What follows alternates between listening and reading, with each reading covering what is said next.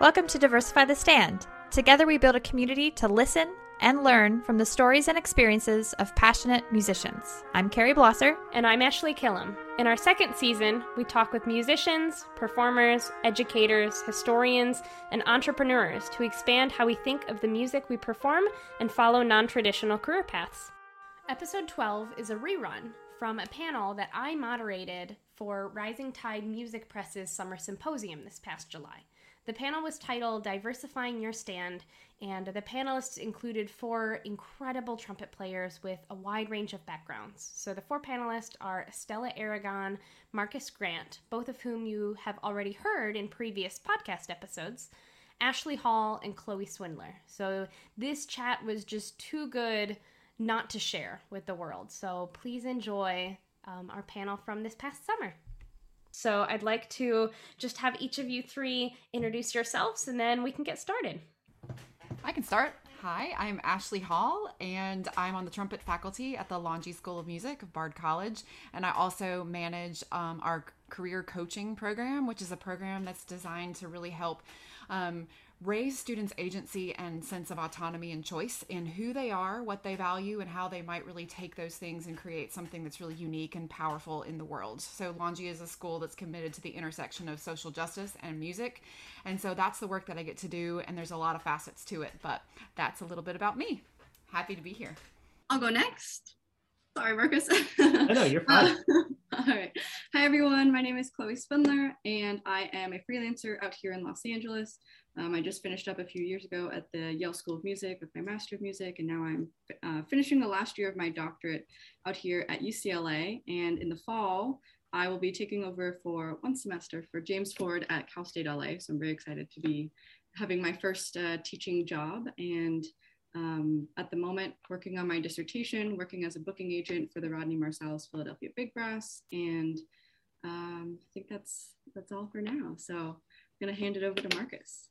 And I'm Marcus Grant. Um, I'm a professional composer, arranger, um, uh, performer, and content creator. Um, the biggest part of my business and brand right now is um, is built on um, the idea of exploring ways that you can um, grow and develop your business online, how you can utilize the uh, social media algorithms of, uh, of different websites to, um, to help you find your audience, communicate with the audience, and connect with your audience uh, in a way that uh, sort of uh, takes the gatekeeping away of finding your voice. Um, I do a lot of, uh, of stuff, uh, especially for trumpet ensemble. Uh, it makes it easier because I can do multi-tracks of them and I can record my own works and works of other individuals as well. Um, and um, with that has come a lot of uh, video production training and business training as well. Um, it's been a really fun ride. I've, I've done uh, quite a bit of teaching, but uh, especially as of the past year, we've done plenty of, of, of video producing and that side of things. So that's a little bit about me. Um, so to start, what we always ask, Carrie and my big question at the end of every single podcast, and I know Marcus knows this, is we ask, How are you diversifying your stand? And that could be like physical music stand or, you know, the metaphorical stand of what steps are you doing today or this week to just, you know, increase your awareness, increase inclusion in everything you do. I can uh, start us off here uh, by answering that question. So, um, in the physical aspect, I'll mention some of two of these pieces because there are trumpet players in the in the room, and there may be other people interested as well. Um, there is this piece by Hale Smith called Exchanges um, for solo trumpet and concert band. Um, that's one of the pieces that um, over the next couple of months that I'll be continuing to shed.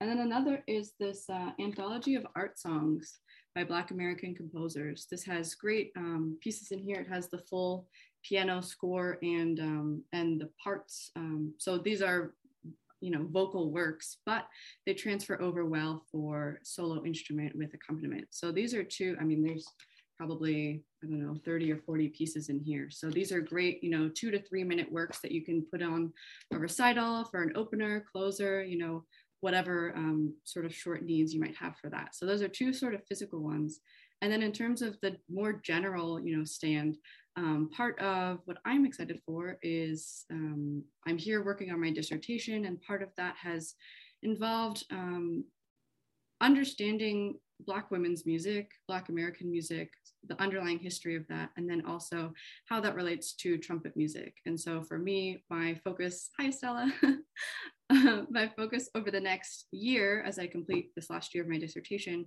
is focused on the topic of um, compositions for trumpet by Black female composers.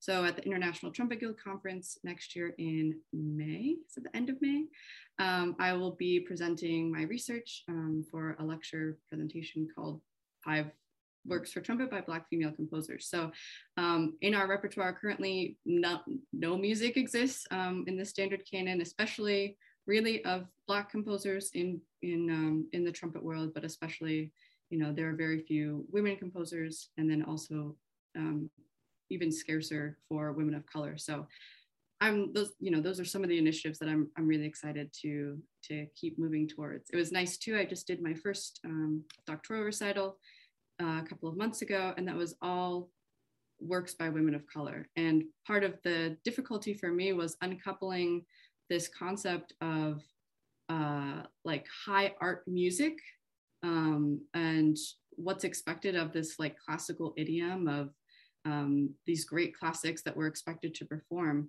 And it was actually a very difficult conversation for me to have with myself of, am I going to be worthy of receiving, you know, this Doctor of Musical Arts degree if I am not, you know, recording or working, you know, on these three years uh, that I have for this program on strictly standard repertoire? And so for me, you know, my half of my recital, I'm also a, a jazz guitarist and vocalist, was a mix of recording those with trumpet and, you know, making arrangements of pieces by by popular music artists as well. And that's a whole other chasm of, you know, of uh, classism within, you know, being able to discriminate against popular music and, and create those barriers from popular music and, and classical music. So um, these are just some of the conversations that I have with my students, that I have with my colleagues, mentors, other faculty, uh, and bringing people into the conversation is a super important part of that as well. So those are some of the things I've been up to. I can jump in next. Um, and hi, Stella.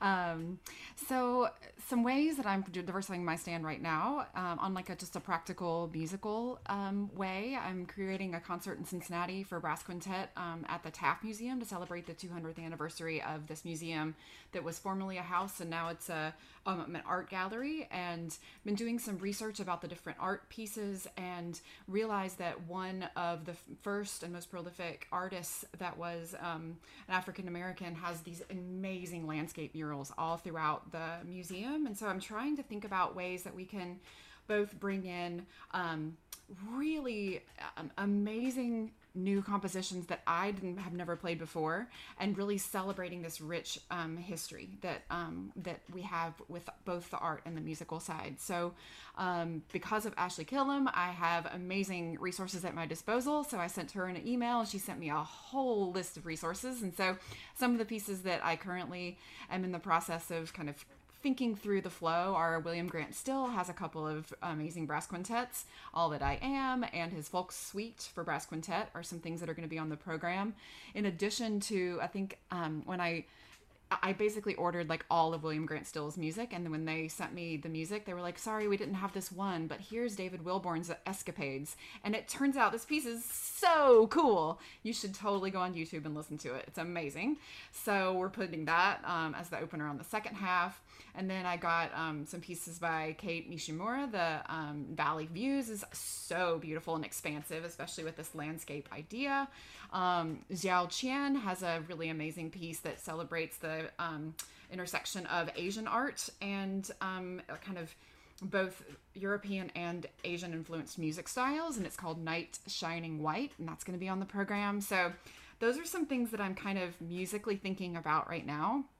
And then in my own work, well, in my own personal work, I am um, being just deeply impacted by Isabel Wilkerson's book Caste. It's the best book I've ever read. Um, and if you haven't read it, it was one of Oprah's um, book choices, New York Times bestseller, and it's uh, some of the best writing on um, the, the systems of oppression that we have um, had, seen, is, that exists in this country. Um, and I've never seen it spelled out quite this way. Um, so I, I am grappling with new things every day through this book. Um, I'm also simultaneously reading Austin Channing Brown's um, incredible book, I'm Still Here Black Dignity in a World Made for Whiteness. And that's um, blowing my mind. And um, so that's some work that I'm doing personally.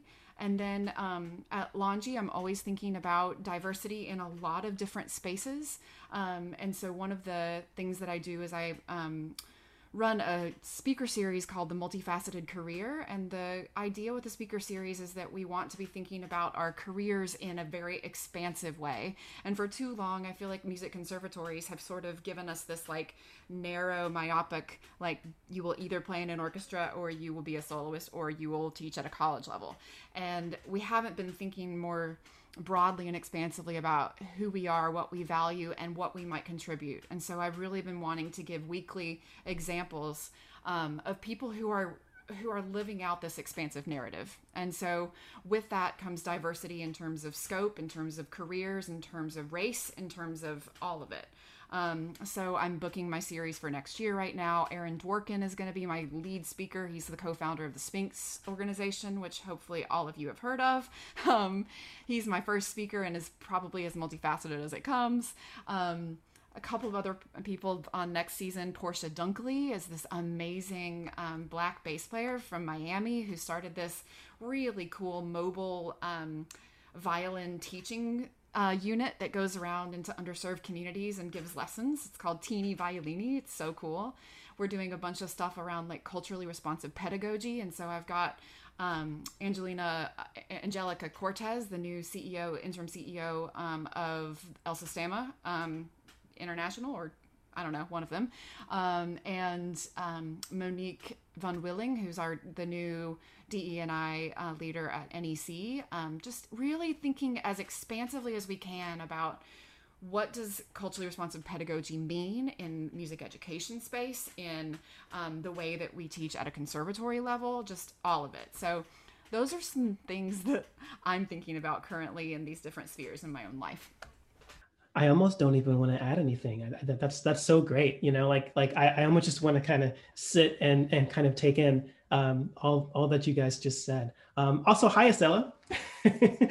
um, yeah, so uh, I, I have a unique perspective as a as a as a composer and a performer. Um, you know, I, I, get to be on on uh, on both sides of the stand, so to speak. And and I have to say, as a composer, uh, oftentimes um, when I think about diversifying my stand, what I'm really doing is diversifying the stands of my audience, people who are um, who are reading music, looking for things, etc.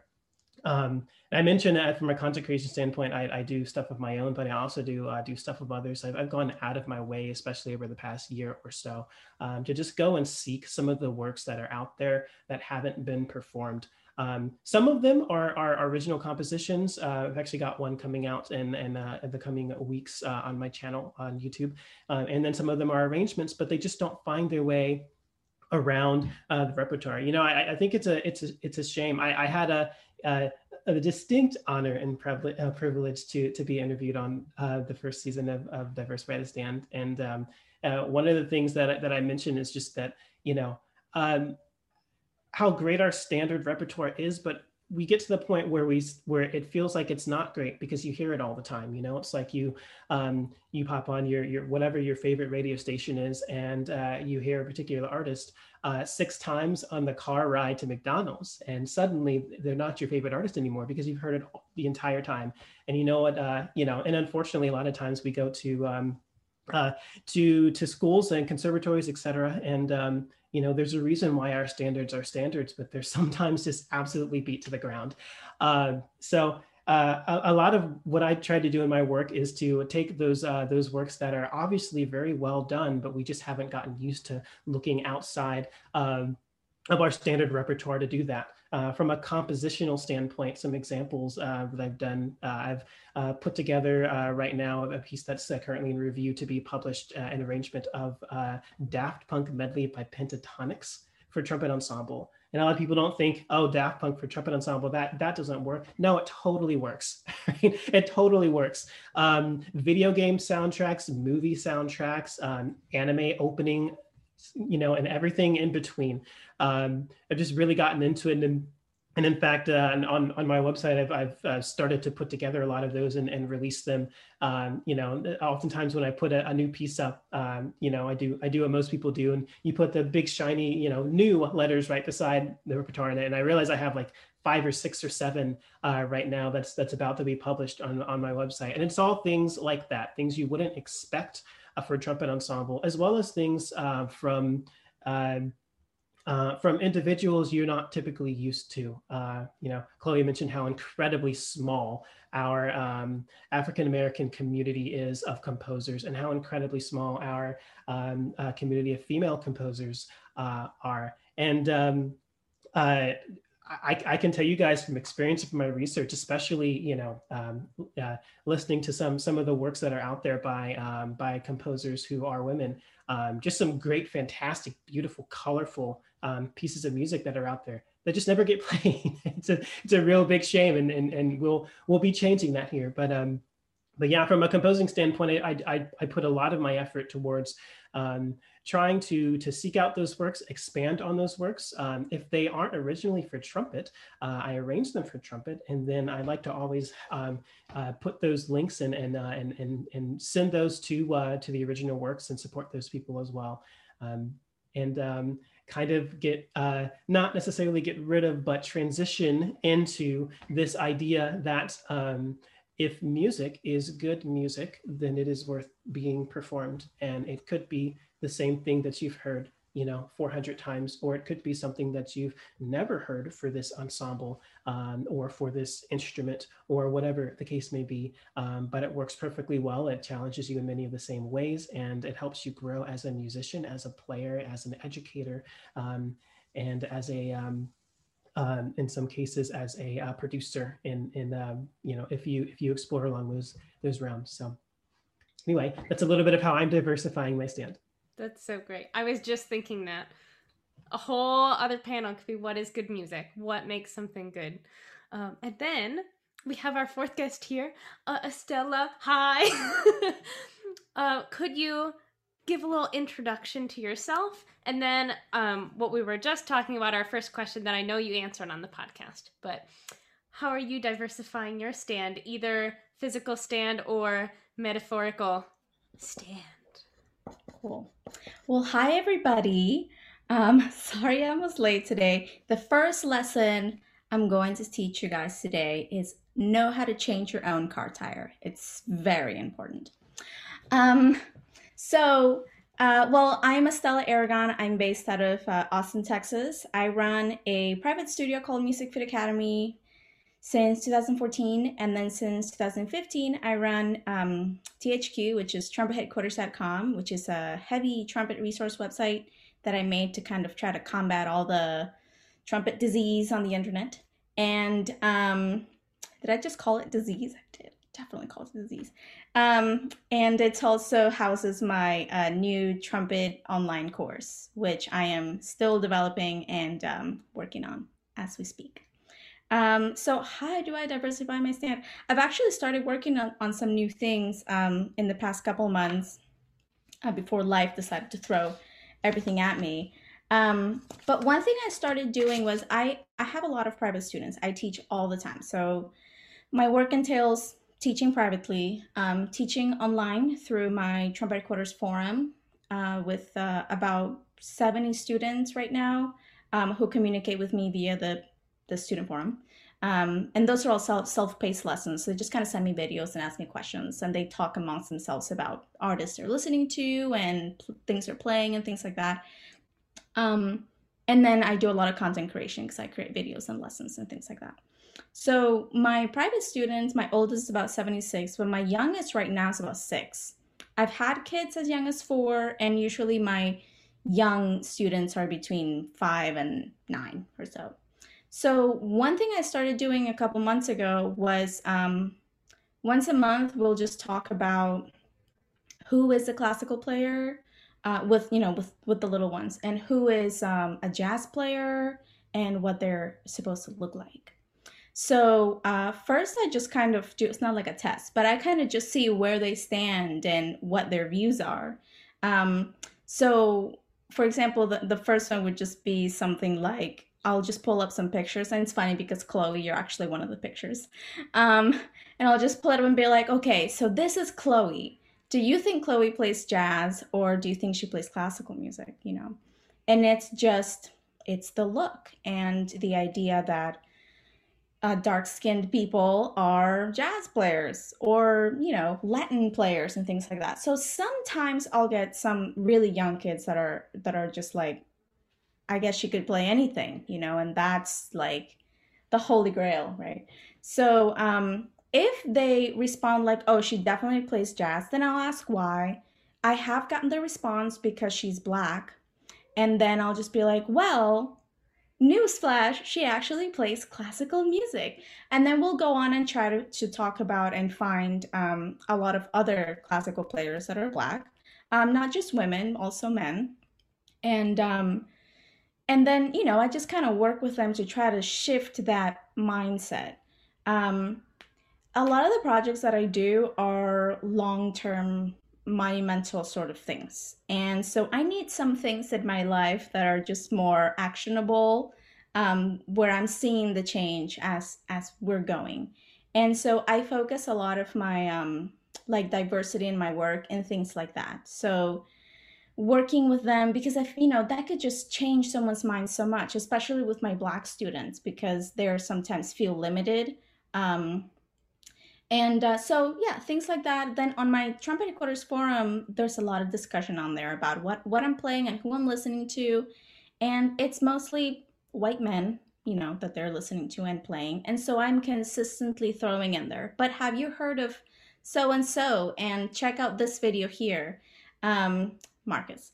And um so you know it's stuff like that. And so i'm sort of hoping that i'm throwing in the seeds sporadically and spraying them with a little water, and hopefully they're gonna grow and do something with that.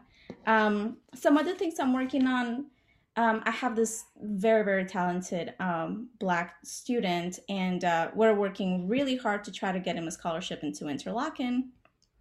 Um, Interlochen, as we know, is a music, very popular music program uh, with some summer stuff. They have the Trumpet Institute over the summer, um, and it's usually like 95% white, if not 100 most of the time. Um, I've had several students go there and always get pictures and stuff like that. And so I really want to put my black kid in there because I know that's going to change. It's going to change his mind about stuff. It's going to change everything that, you know, he thinks is possible.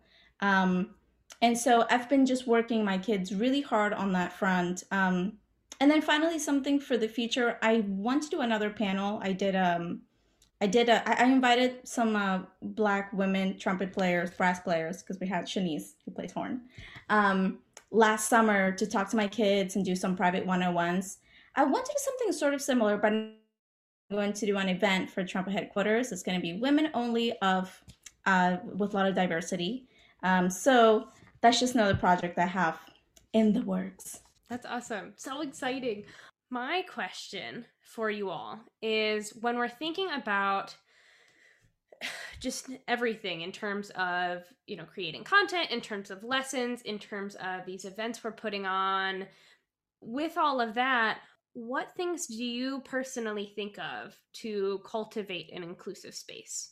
Maybe that's language maybe that's people you bring in um, what are some things that you think about that you could pass on to others to just keep in mind and consider as we you know move forward in all of our spaces? Yeah i can definitely uh, start us off here. I love to talk so much so i'm going to try and keep it all condensed. Um, i love having these conversations and i'm so happy to just be listening to everything that you guys are talking about. I mean it's really inspiring me. I'm writing all of these pieces and, and things down so can uh, have these afterwards for myself too. Um, so in terms of cultivating an inclusive space, I think um, one of the most helpful things that I've had is the experience of teaching in schools. So when I was at Yale, I was a teacher for the um, Music in Schools Initiative, which sends us as Yale master students out into the New Haven community and we give lessons for free to students in the greater New Haven Public School District. Um, and that for me was really enlightening because the students that I worked with, um, New Haven is fairly segregated in some parts of it. So when I was teaching um, at uh, one of the schools, it was a 99% Black community school. And so the majority of my students were Black female middle schoolers. And, um, you know, part of what I had to think about was uh, when I came in for lessons, this was also the, the poorest um, performing school in the district um, for academics. And so music wasn't really you know a focus for for the school. It wasn't really well funded. A lot of the instruments didn't really um, work. The valves didn't you know work uh, things like that. So we were battling against you know not enough funding not enough time with the teacher to begin with um, not enough you know resources physical like copies of music and instruments that worked. So um, to even you know have not the first foot uh, not the first leg up you know you're starting from the bottom trying to to to help that. And part of uh, what i learned from these lessons was you know sometimes it wasn't about the trumpet. It was also about making a space where the the students i was working with felt comfortable talking to me about what was happening within their lives. Um, we started every one of our lessons off with a few minutes of meditation. Because one of the things i realized is most of my students when i asked them you know we took a i took a brass pedagogy class when i was in undergrad and one of the things that our teacher said is the first lesson you ask and kind of get a survey of what resources the students have. Do they have access to a practice room at home? Do they have access to an instrument they can actually take home? You know is it loud in their house? Are they allowed to practice? All of these things and so when I asked them, they, you know, mentioned they had multiple siblings. They would come home. They didn't have their own room. They couldn't practice, you know, by themselves. Um, and practicing at home usually meant taking the trumpet on the bus. Sometimes they would forget it. All of these things. So I guess part of you know cultivating an inclusive space for me means recognizing the background that my students come from the resources that they have and don't have and how i can help them have a leg up and so um, I just taught for the past week at um, the LA Phil's Youth Orchestra Los Angeles uh, program as the trumpet faculty. So all the students were students of color. Um, they were high schoolers about to be seniors, ready to go off into the world. And some of them wanted to be musicians, go to music school. Some of them did not, um, wanted to do it as a minor or hobby. And part of what I compiled for them was every resource that I could possibly find, because most of them, you know, didn't have private lesson students. They were part of a community program where they would get group lessons. But I made sure that I found, you know, I included in a drive specifically for them, you know, the stamp book, the Clarke book, like some of the fundamental books that we have. I made detailed notes and walked through with them. We had two hours every day and showed them this is how you practice this on your own and all of those things are recorded. I made it in a Google document. I sent it to you, Ashley. um, we talked about this, but you know, making sure that they had the resources that I had access to.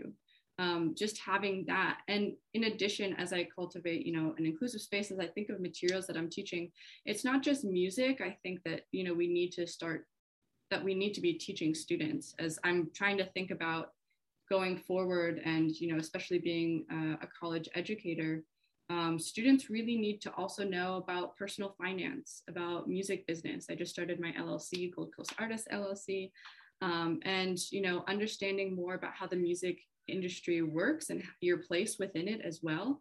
Um, you know, it's not enough these days to simply know how to play excerpts or play a solo or you know perform. Um, marketing yourself uh, being professional in professional spaces, um, all of that stuff is super important. So as I'm cultivating this inclusive space, I'm also thinking about, you know, the materials that I'm teaching. It's not just music, but life skills that go along with it. You know, have you started a Roth IRA? Have you started saving? You know, how are you thinking about your finances? Because those affect your life as a musician.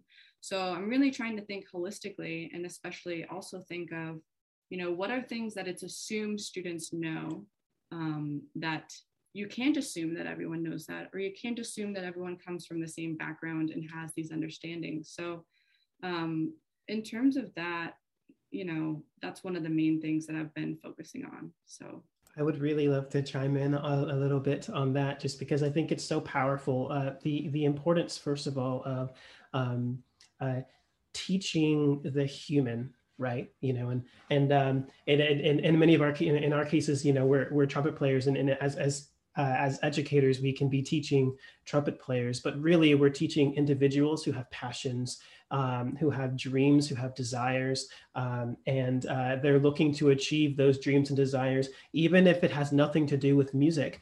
Um, you know what they do in uh, in in the time that they spend um, with us as individuals, uh, professionals in the business, or friends or colleagues, whatever the case may be.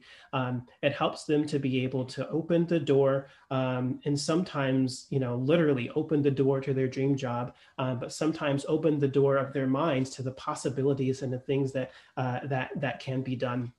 Um, in terms of uh, inclusivity, that's kind of uh, the biggest part of my work. I, have I've done a lot of teaching. Um, I spent five years teaching at uh, two different colleges and universities, um, and um, and uh, also taught students uh, as young as six. Um, so Stella has me beat on that um, and as old as 76. um, but um, but it's just very um, it's just very fascinating. You you you you work with individuals of all ages, and they have this preconceived notion of what they can do, what they're capable of, and what they have permission to do.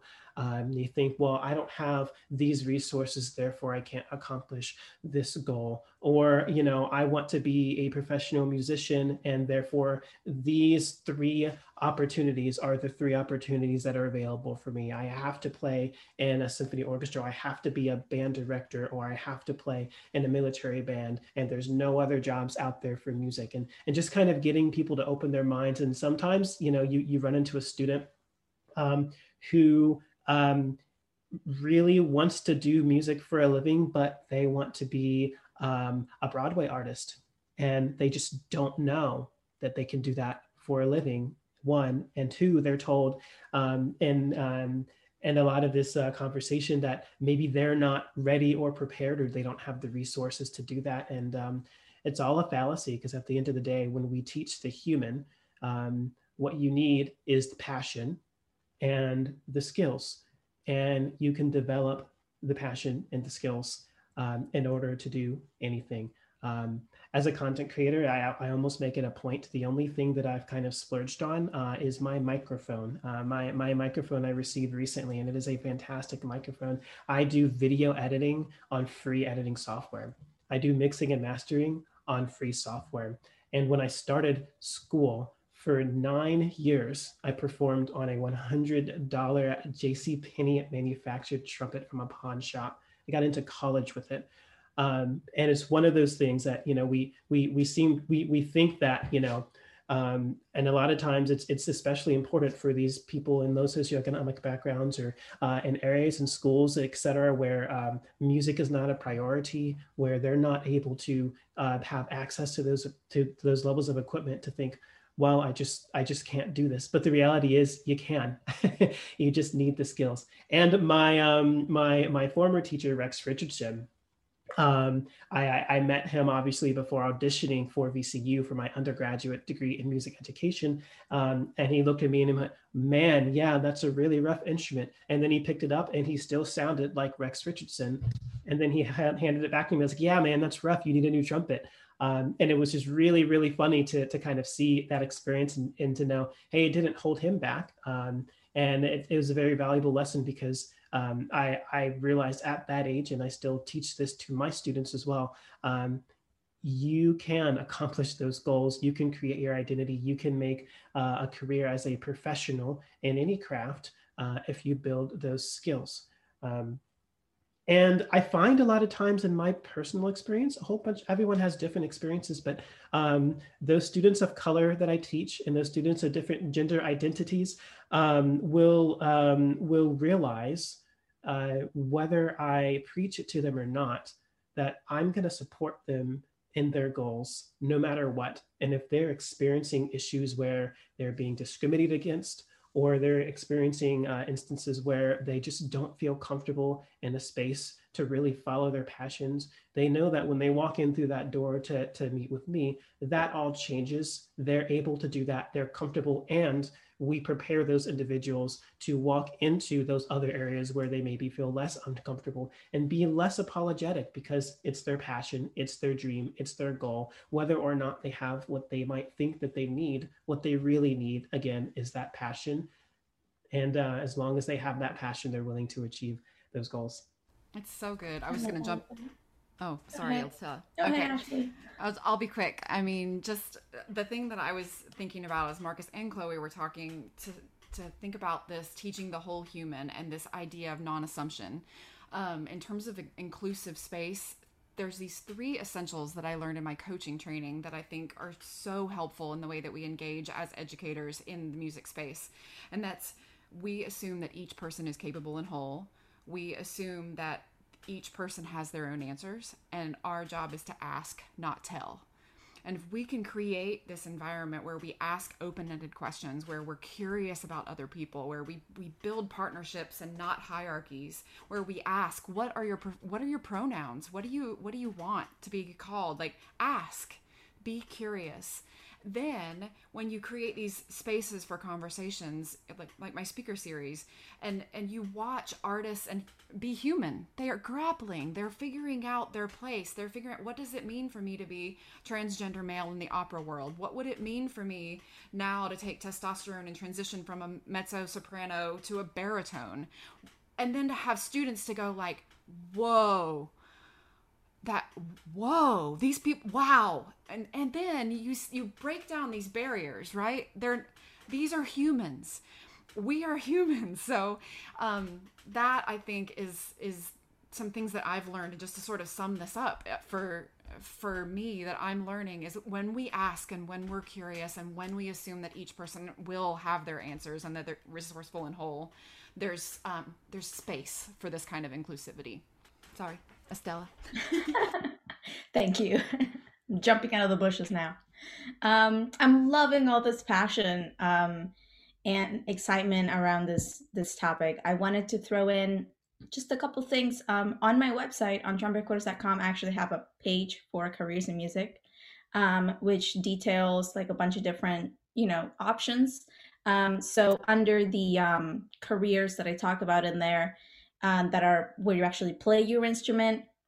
There's so much in there chamber music player, commercial player, orchestral player, private, service band, trumpet player, uh, university level, wedding trumpet player. There's just so many options.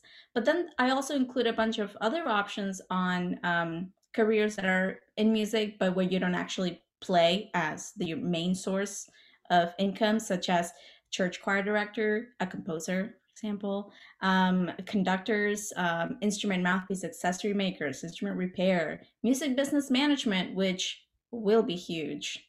If you're thinking about getting into that, get into it now. It's a great idea. Um, music journalism, uh, music therapy, record studio careers. I mean, there's just the, the, all the options are out there. And like Marcus is, was saying, and well, everybody here is just, you know, we have this three option sort of, of thing, uh, idea in music school. Um, but yeah, it, it is a fallacy. It's absolutely not true. And um, going into the topic of, you know, teaching the whole human, I wish everybody just had teachers like you guys that are here because if it was like that, you know, so many people would be at many different places in their lives that maybe they would have liked better. Um, a personal experience I have a student, Jaden, who is transgender, and um, the very first day she came to my home for lessons, um, I knew she was transgender. And I said, Hey, my name is Estella Aragon. My pronouns are she, her, hers. What are your pronouns? And and you could just see her face. It just lit up. She was like, Oh, she, her, hers. Thank you for asking. Nobody ever asks. And I'm like, Well, I mean, you know, it's only what you do. And and I could just tell she was so comfortable. Um, because she felt accepted. And I came to find out she actually did go to music school for trumpet performance for only a couple years. And she quit because of differences with her teacher of how she should look on stage, how she's supposed to present herself. Um, lo and behold, she actually did uh, two or three terms, I think, of um, Mary Bowden's Apex trumpet symposium and she was one of the best in there from what Mary was telling me. She totally killed it. And so it really kind of makes me wonder. I mean, she's a fantastic player. Where could she have gone had she gotten that support that she needed at that time in her life where she was probably just figuring things out? You know, so yes, teaching the whole human. That's what it's all about. And it's never too late. It's never too late to make people feel welcome and and good in who they are.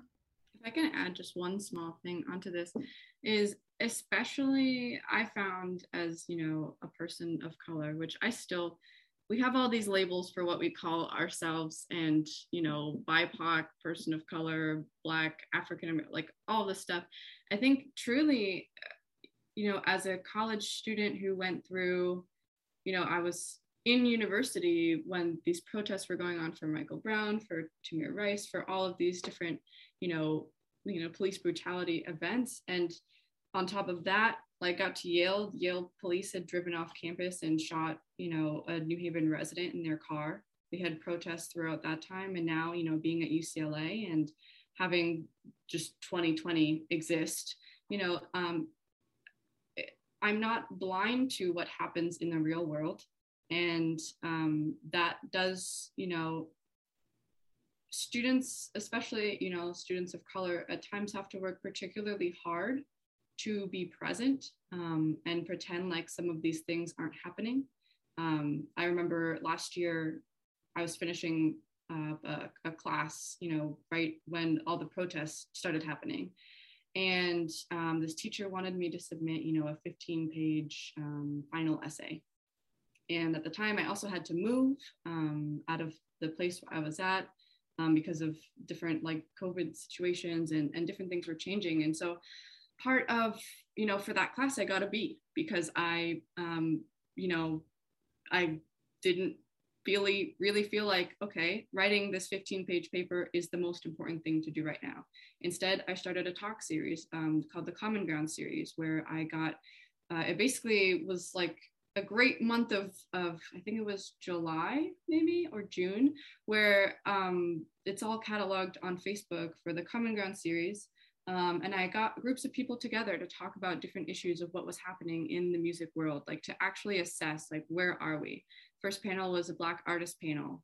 Um, and we talked about, you know, I had uh, Coco Smith, who's uh, was on uh, the Book of Mormon on Broadway, um, you know, talking about her experience and and having you know an artist from the Yale School of Art talk about his experience of of being you know a black artist in you know the art world. So having these conversations was super important. And then um, you know we talked about k through 12 music equity we talked about jazz music does it serve the black community? We talked had a whole panel of black female brass players talking about one just meeting that had never really happened before and talking about you know what we wanted to see going forward. So in all of this you know part of what i think especially you know people in positions of power should be mindful of is that um, students especially students you know of color during these times it it's hard to process and to keep up with what is happening. And so making sure that especially you know we are human we do experience you know issues that that talk that touch our communities. And so being able to speak about those um, in spaces where you're being mentored where maybe you're giving private lessons or you have band you know having a space where you feel comfortable to talk about that is really important. Um, and i knew the spaces on campus where i could talk about it i knew the people i could not talk about it with and that really made a difference um, overall I um speaking of that, I just wanted to share something that we um had at Longy that I want to share this resource with everyone. And so I don't know if any of you have heard of Philip Ewell. Um Philip Ewell is a researcher that's really like trying to transform the way that music theory, yes, um, is all centered on the white male frame. And so these six um, blogs that he wrote and his entire lecture series um, are all about confronting racism and sexism in American music theory. But the, what we came to is, especially listening to our students of color, they were they're just ex- they're like, what is this? And why are we not talking about this? And then we, you know, had Philip Ewell come in and all of us just started breathing like, wow. How, for us, like I was like, I n- never even thought, never even thought. But for, you know, uh, people who are black, they have been thinking about this their entire training.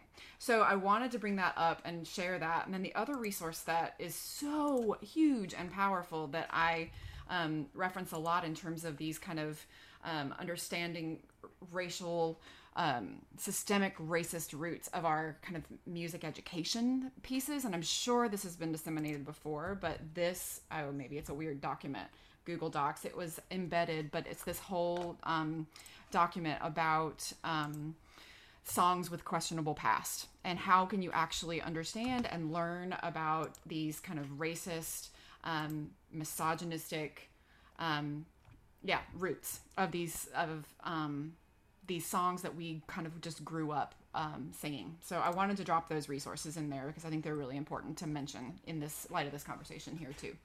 Those are so amazing. And if anyone has any questions specifically, you can send me an email um, because I can get you in touch with any one of these amazing human beings. Amazing. Thank you guys so much. You four are wonderful, and I appreciate you humans so much. And thank you for sharing your words of wisdom and spending time with us. I I know I learned tons and wrote down a bunch and have a lot more reading to do. And I hope everyone else enjoyed this as well. Uh, thank you, Ashley, for putting it together. Thank you, all of you. Uh, for joining us. It is just, this is why we come out of the silos at Rising Tide, right? Because the through lines, each one of these panels features a different kind of sector and to hear in my you know a bazillion because i'm like methuselah old a bazillion years of music education you know what's the cross pollination and you know i think people get are shocked right? When people in the bubbles are shocked when they hear outside the bubble. And i'm just hoping that uh, folks are figuring out that uh, the community around these issues, around pushing forward, is bigger than we think, right? And we're more powerful than we know because we have all four arms on the body doing the work, right? It's not, we're not isolated here and here and here and here, right? And when we walk as if we are a whole body, we shall overcome, as the song says. So, thanks again. Thank you, thank you, thank you, thank you, Ashley. Thank you, Ashley, Chloe, Marcus, Estella. Uh, thank you for being our new friends. We shall see more of you, I hope. Thank you for listening to Diversify the Stand. I'm Ashley. And I'm Carrie. If you'd like to support us and our projects, find us on social media and visit our website, we now have a store where you can pick up some Diversify the Stand gear. And as always, a huge thank you to Trevor Weston and Whitney George for allowing us to use their compositions in our podcast. The musical introduction is Trevor's trumpet duet, Fanfare for Changes, and the ending music is Whitney's Incantations for trumpet and piano. Both composers' websites are listed in the podcast description. Until next week, what's on your stand?